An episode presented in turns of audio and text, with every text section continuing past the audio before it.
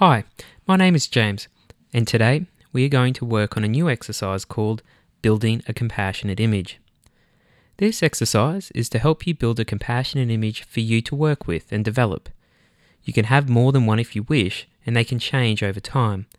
But whatever image comes to mind today or you choose to work with, it is important to note that it is your creation and therefore your own personal ideal. It is what you would really like from feeling cared for and cared about. In this practice, it is important that you try to give your compassionate image certain qualities, and these include strength, courage, wisdom, warmth, and kindness. So, building our compassionate image with these qualities helps us to continue to build our compassionate mind. So, let us begin the exercise. So, first, get comfortable, and you can do this either sitting or standing, it is completely up to you. And let's remember to respect the process, so remembering our posture. So, shoulders back, spine straight, open chested. And remembering our friendly facial expression and friendly inner voice tone as we do the exercise. You may like to close your eyes if you feel comfortable doing this. That is what I'll be doing. And now, just bringing our attention to our breathing, connecting with our soothing rhythm breathing.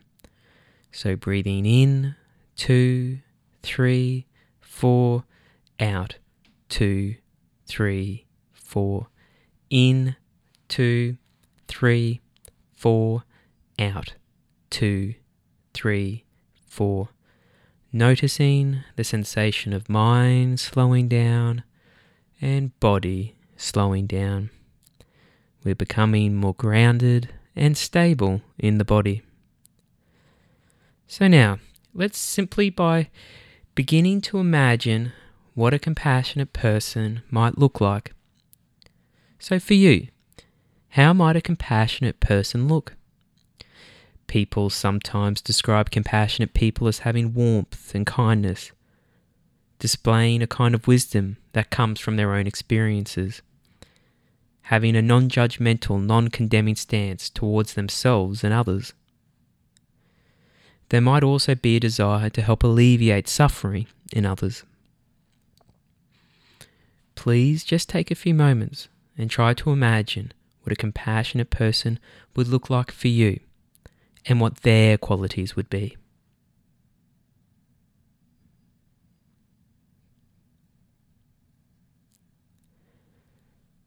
So, what would you want your caring, nurturing image to look like?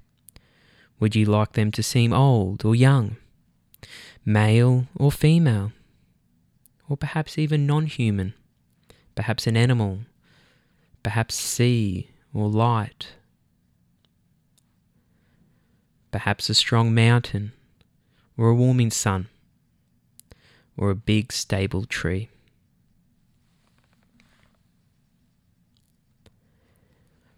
Would your compassionate image have gone through similar experiences to you?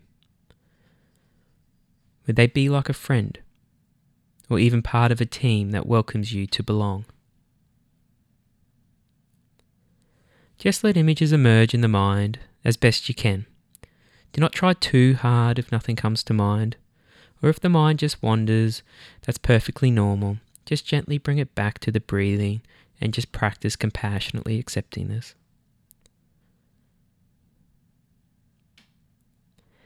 I'd like you to attend to your own desire to become a compassionate person and how you would think, behave, and feel.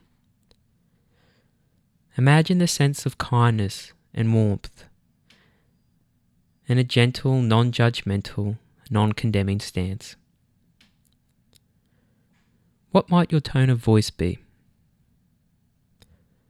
What kind of things would you be saying or doing?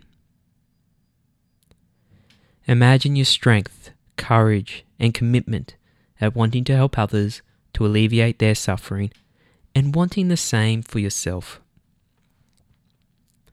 You might even like to create a compassionate facial expression, like a half smile or some other, express, some other expression that embodies compassion for you.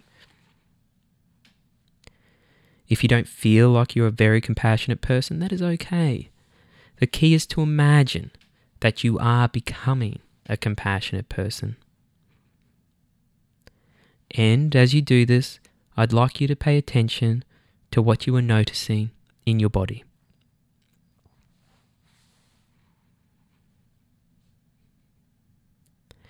Just remembering, like any other skill, this will take some practice, so don't feel worried if it starts to feel unnatural or awkward at first. It will become easier and more natural with practice. It's just like we're working out our compassionate muscles. And now just connecting with our breath again. Breathing in, two, three, four, and out, two, three, four. Focusing back on our body and how it feels to be seated in this chair. Feeling free, of course, to practice this exercise whenever you'd like.